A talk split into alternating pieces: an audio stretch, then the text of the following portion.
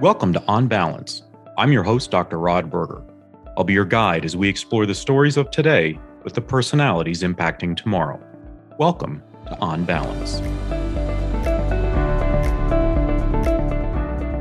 Well, those of you that follow my podcast uh, know that, well, I hope you know that I like to dive into conversations, people, topics that maybe we're not paying attention to, maybe we should be paying attention to, this is absolutely one that I will get on a soapbox and say we need to be paying attention to. Um, when I saw this pitch come in, I immediately said, This is a conversation that I'd like to have. I think it goes far beyond education it's cultural based uh, and i think there's a responsibility to know what's going on and information is power. So i'm really excited to be speaking with maureen kelleher and rebecca klein. Maureen is editorial partner at ed post she's a veteran education reporter a former high school english teacher and also the proud mom of an elementary student in chicago public schools her work has been published across the education world from EdWeek to the Center for American Progress between 98 and 06. She was an associate editor at Catalyst Chicago, the go to magazine covering Chicago's public schools.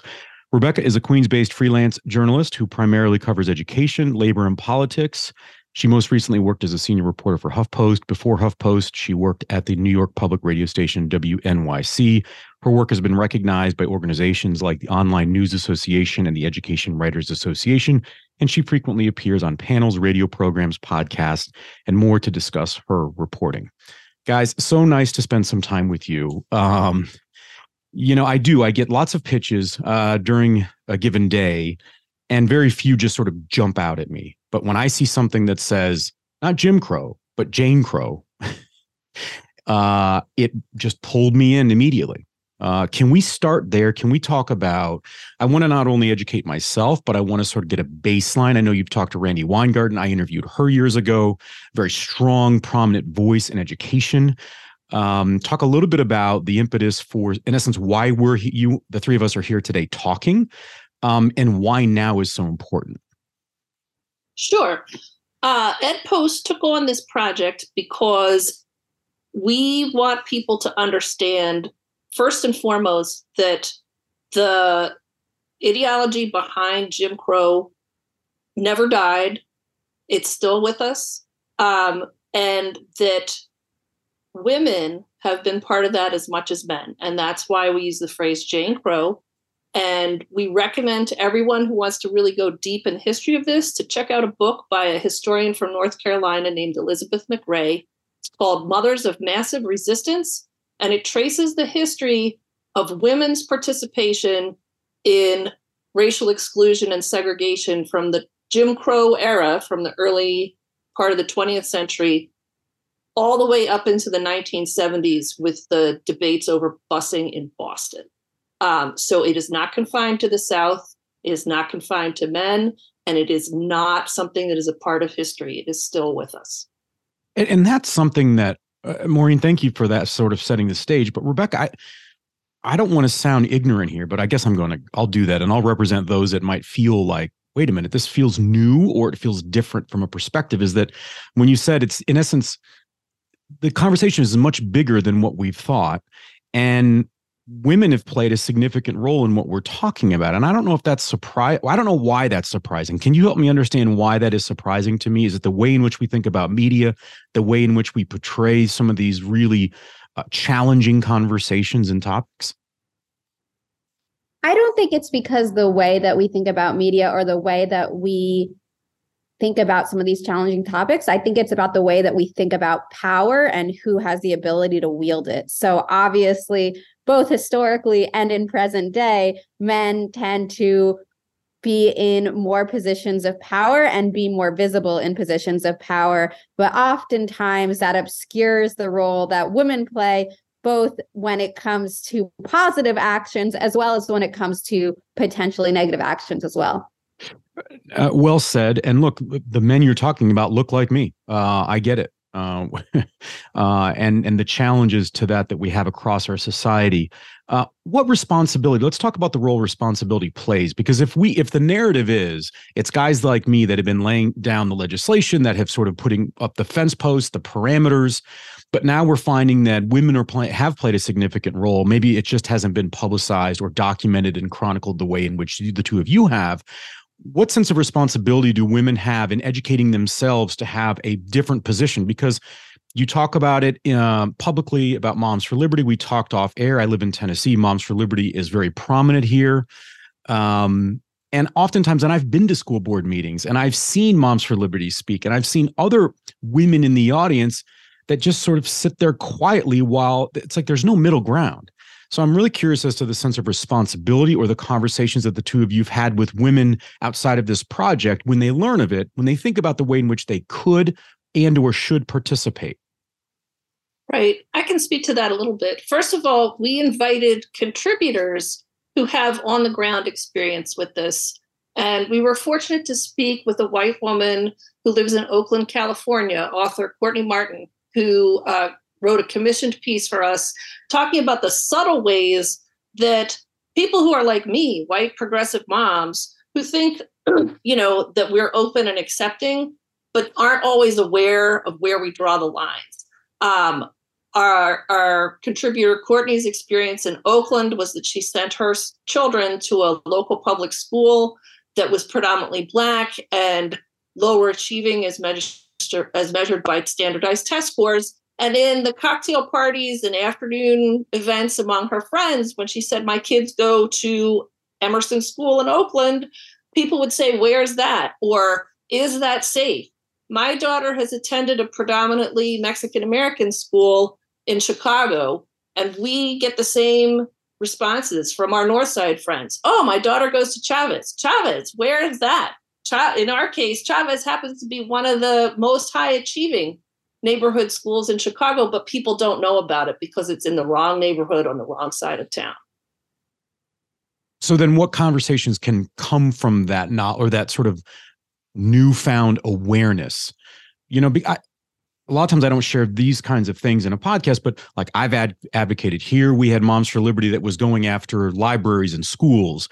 And when that happened, I had countless librarians calling me confidentially late at night saying, what do we do? We don't know how to get our voice out there, right? And these sorts of things. And so there feels like there's a knowledge gap and also a what to do next gap in understanding someone's place in this discussion, the implications of their sort of apathy and or participation and then what to do because it feels like there's literally no middle ground and i don't know if this is more societal in perspective but it feels like you're either all in in public or you're behind sort of the closed door because you're afraid to sort of step out and have a voice. And that feels like a concern. And look selfishly i'd like for more people to know what your project's about and follow what you're doing because hopefully that yields conversations at coffee shops at soccer practice at you know play practice these sorts of things. But help me understand rebecca that piece of it. How do we sort of pull people into the conversation where they don't they can still be part of it and not feel like they have to be sort of this you know saber rattling advocate. And that's what i think people are concerned with or they don't have the wherewithal to do that in a positive way without looking like the very people they're trying to challenge. You know i recognize that this is an intensely difficult issue especially when it comes to one's kids psychologically. And i think there are a lot of biological reasons for this. It is always a mother or a parent's instinct to do whatever they think will uh, get their kid in the best position. And I think oftentimes it is an instinct to think of this as a zero sum game when oftentimes it's not a zero sum game. I think part of the problem is we tend to think about many of these issues as ones that have already been solved or ones that are unsolvable. And that's not necessarily the case. When you think about things like school segregation, when you think about unequal distribution of resources among schools, uh, you know, it's been called the problem that we all live with. And I think so much of what needs to happen is just to have conversations about the fact that this is still a problem and that it's not an intractable problem and really educate oneself on the history of some of these issues as a means to looking forward. What role do the schools play and primarily um, school boards because we're seeing so many battles. I mean, in Williamson County, where I reside, you know, just I don't know, 18 months ago, two years ago, don't quote me sort of on the exact date, but you know, we were sort of splattered all over CNN and every national network with school board fights and people threatening people in the parking lots. And I think there are residual effects for those districts that have experienced that in getting people to participate. Um, talk a little bit about the role that schools are playing in the discussion, especially when our schools are the majority of, of those in leadership are women from a from an at least a classroom perspective. Well, there's a couple things. So, one thing that our project focused on, in addition to encouraging people to understand the history of Jane Crow and how it operates today, is also that there's a there's a significant demographic mismatch between who's in front of the classroom and who's in the seats. And women like me are the predominant demographic group among teachers. White women are a substantial majority of teachers. And as we know, who's in public school has diversified. white students are no longer the majority in public schools. It's a coalition of students of color who are like the slight preponderance of who is in the room. And for that, that means that teachers need to think in terms of like not just cultural competence and cross cultural understanding, but there's a concept that I learned about in the process of doing this project that made a lot of sense to me, and it's cultural humility. It's that it's not my way or the highway. It's understanding where my students come from and incorporating their history and their stuff into the curriculum and for me to sometimes sit back and understand more about who they are and how that affects the school experience. We had a piece in this package from a teacher who a former teacher now a freelance writer in New York City who's part of who formerly taught at the Young Women's Leadership School in East Harlem and that's a school where they've been working on this for a long time. They're an all girls public school, predominantly uh, Black and Latina girls, significant Muslim population. And there was a there was an anecdote in the article about a young Muslim girl, like a middle schooler, who was on a field trip during Ramadan, and she was really kind of, you know, they were walking. There was an intense trip. She needed a rest, and her teacher asked her if she would have some water. And she did it in kind of a coercive way, not realizing, you know, that in Ramadan you don't eat or drink all during the day as long as the sun is up you're fasting. And so it's just those cultural understandings when actually she probably just needed like a modification on the field trip to be able to participate. And the teacher imposed her own framework. And you know it's a young girl talking to her teacher. There's a power differential. She drank some water and she felt like she didn't follow the rules in her family's religion and was like feeling guilty all day. Like there's got to be better negotiation among those things. What's the next step in the project? If you, th- you know, one of the challenges I think, um, and I've experienced, is that it's hard to, we can have different opinions, the three of us, just for argument's sake. And if we're all coming from a rational position, we can still debate and learn something about each other, sort of our perspective, and sort of maybe what a next step is. But a lot of what people are seeing from some of these extreme groups is this irrational approach where you actually feed into it if you get if you engage in what some might deem as an argument, let alone maybe a uh, a cordial debate. So what is the next step? I mean, I would imagine first step is sort of an awareness. Let's talk about Jane Crow. Let's understand how that sort of sits in our, our culture currently, where it's come from, the origins of that, and maybe start to expand our understanding of the horizon before us. What's that next step so that we have a better understanding of sort of where we are in this timeline? I would say the next step is to have not just educate yourself, but to have that conversation in groups. And that's why the project also includes discussion questions. We are reaching out to the schools of education. We've had education professors express interest in talking about the project and using the materials in their classes. We're actually talking with uh, Ed Trust Louisiana. They, one of the things that our project highlights is the importance of diversifying the teacher and educator workforce. We are, I literally just sent an email to set up a meeting with uh, Ed Trust Louisiana, where there's a campaign on around creating pathways for more diverse teachers.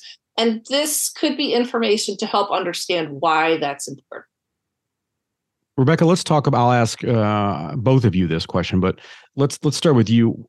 I think it's Uh, you know as humans when we go into projects we have our own biases right? And and or blind spots potentially that are revealed. What did this do for you personally going through this project? When you think about the reporting that you've done maybe those times where you walked in with an opinion and it was changed like how have you sort of emerged from this project different and more humble about your own experience and or complicit or implicit participation in some of these challenging topics I try to approach all education reporting under the assumption that the people involved are operating in good faith because they care about their children and they care about schools. And I think it's very important to do so, particularly with this beat. I I um I think that parents uh, oftentimes what they do because they love their children and they want to make sure that their children is set up to succeed. And I don't think that there is anything inherently wrong with that, though sometimes it can distort our way of thinking. I believe that teachers get into the profession by and large for good reason. And I believe that most people who are activists in this space, who are advocates in this space, are doing so because they care about children and they love children. And I think that that is an important viewpoint to go into when approaching education stories because I don't think it helps to necessarily view everyone involved or other people's motivations with malintent. Um, but I just think that we're all coming at these things from different places and different experiences. And I think what is the most important thing to keep in mind is that it is not helpful for anyone's children to operate from a place of fear. So that's when these conversations get distorted. When we go in potentially with good intentions, but we become fearful of something happening to the thing that is most precious to us, which is our children. And it's very easy to operate based on our id or our most base instincts when it comes to the to the our most precious uh, commodities in life. Um, so in terms of how I walked away from this project feeling, I, I think I walked away with a sense that that that this issue, this issue around civil rights in schools, primarily after COVID, that so many of us have been operating from a place of intense fear for the past few years, that it has tremendously trickled down to schools. And it's really hard to stop that train once it's already already running, and that we have to be really deliberate in doing so. Maureen, what about you? I mean, were there were there moments or was there a moment where you realized sometimes we realize we are a part of the problem, even in the smallest sense, um, just in the way in which we've been living our lives or what the assumptions that we've had. Tell me a little bit about what you've learned of just about yourself, and or if you've gotten to your sort of even more passionate about it because of what has been uncovered. Well, let me just talk a little bit personally. I mean, I've been on this journey for about 30 years now. I was really fortunate to be a student of the uh, well-known academic Bell Hooks, feminist, black feminist writer. Um, and so my sort of awakening to this occurred in like the late 1980s. So like that was the beginning, and like a lot of my own personal journey started then and like much of what I've done career wise is influenced. So the thing that the thing that this project brought home to me is if you've been doing this work as a white person for a long time, it's easy to get kind of arrogant and kind of know it all because a lot of stuff is still on 101 and so I, you know I can be like where's the 102? And the process of doing this project reminded me that I still have so much to learn. Working with some of the writers in this project um, who were really deep in the school stuff and making sure that like I wasn't imposing my editorial viewpoint on what they were seeing from the ground. Um, and then also, like as I say, I was not familiar with the term cultural humility until I started this project. And then I was like, oh, that's such a great way to talk about it because in the education space, we hear a lot about culturally responsive teaching and cultural competence. But I think, especially as white people who often walk through the society we live in kind of unaware of how much privilege we have stopping to take stock of that and to note where hey it's just easy for me to do these things but somebody who doesn't look like me or has you know lacks other kinds of privileges that i have whether it's money or education or location that they live it's much harder to do the same thing or to walk the same path because there's just obstacles there that for us are completely unseen. So it definitely reminded me that I have a lot more to learn and that I'm going to keep learning as long as I'm doing this kind of work. Maureen, what about the industry itself? Can we? It, the pundits would say that the education industry doesn't have the internal fortitude to be able to handle something of this magnitude to make systemic change that is positive and equitable for all. Where do you stand on the industry and its ability to break these conversations down, understand how this impacts everything from sort of the daily governance of a district to the communication to parents and the way in which we incorporate all kind i mean i've got there's so many things that just the way in which we as parents support schools and then interact with students and it is so much more. This is not linear. This is not static. It's not one dimensional right? It's a living breathing organism um in essence and i'm wondering where or what you've learned through this process about the industry's ability to sort of take the baton and make substantial and substantive changes for the better honestly, I'm very, I have a strange combination of skepticism and optimism. And some of that is because I'm a solutions oriented reporter, right? um, I've been watching a giant urban school district grapple with these issues again for about 25, 30 years, Chicago Public Schools. Have we made as much progress as I wish we had? Absolutely not. Absolutely not. Um, I bang my head against this every day. Most of the people in my neighborhood are Spanish speakers. It's still really hard to just get the most basic information out of the district in a language that's spoken by now the majority of the students and families who are part of that district. I mean, it's it just makes you want to do this. And then at the same time, there's a lot of innovation around the edges. There's really remarkable stuff going on, whether it's in whether it's innovative principles or charter networks or districts that have you know more autonomy for schools and networks within themselves there are things happening it's just a question of how do we build sustainable systems to move that forward. And it's extra hard in a time of polarization. If i can just make one more point. Last week i happened to interview a really great prof at university of california riverside. His name is joe kahne and he and some colleagues there had just put out a report in November about how politicization is affecting schools. And the headline for me is the very schools that need this kind of discussion and dialogue the most, the schools in purple areas where it's highest conflict and most charged, that's where it's getting shut down. That's to me the most worrisome thing that is happening right now. Rebecca, you're shaking your head in in, in agreement. Uh, talk about that that clash and and I guess that I don't know if it's a dire position to be in, but if these are the areas that need it most and it's getting shut down, that to me speaks to the incredible value and necessity for people to understand Jane Crow then and now the project. No, I was just nodding my head because it feels like even outside of education when it comes to shared institutions that we all rely on that there has been such a, a, crippling of the strength of these institutions and it's so hard to imagine a holistic or transformational path forward when um, our, our communities are being torn apart at this level. So I was shaking my head in sad recognition. Yeah, no, I I, I shake with you in that. Um, I want to make sure people can find um, Jane Crow then and now. Where should they go, Rebecca? Ed Post. yep, Ed Post at edpost.com backslash Jane Crow. You'll find it there. Well, look, uh, applause sent your way through the uh, the digital playground of Zoom here, um, and encouragement for obviously. I would imagine, and I hope that this is going to continue to grow as a project.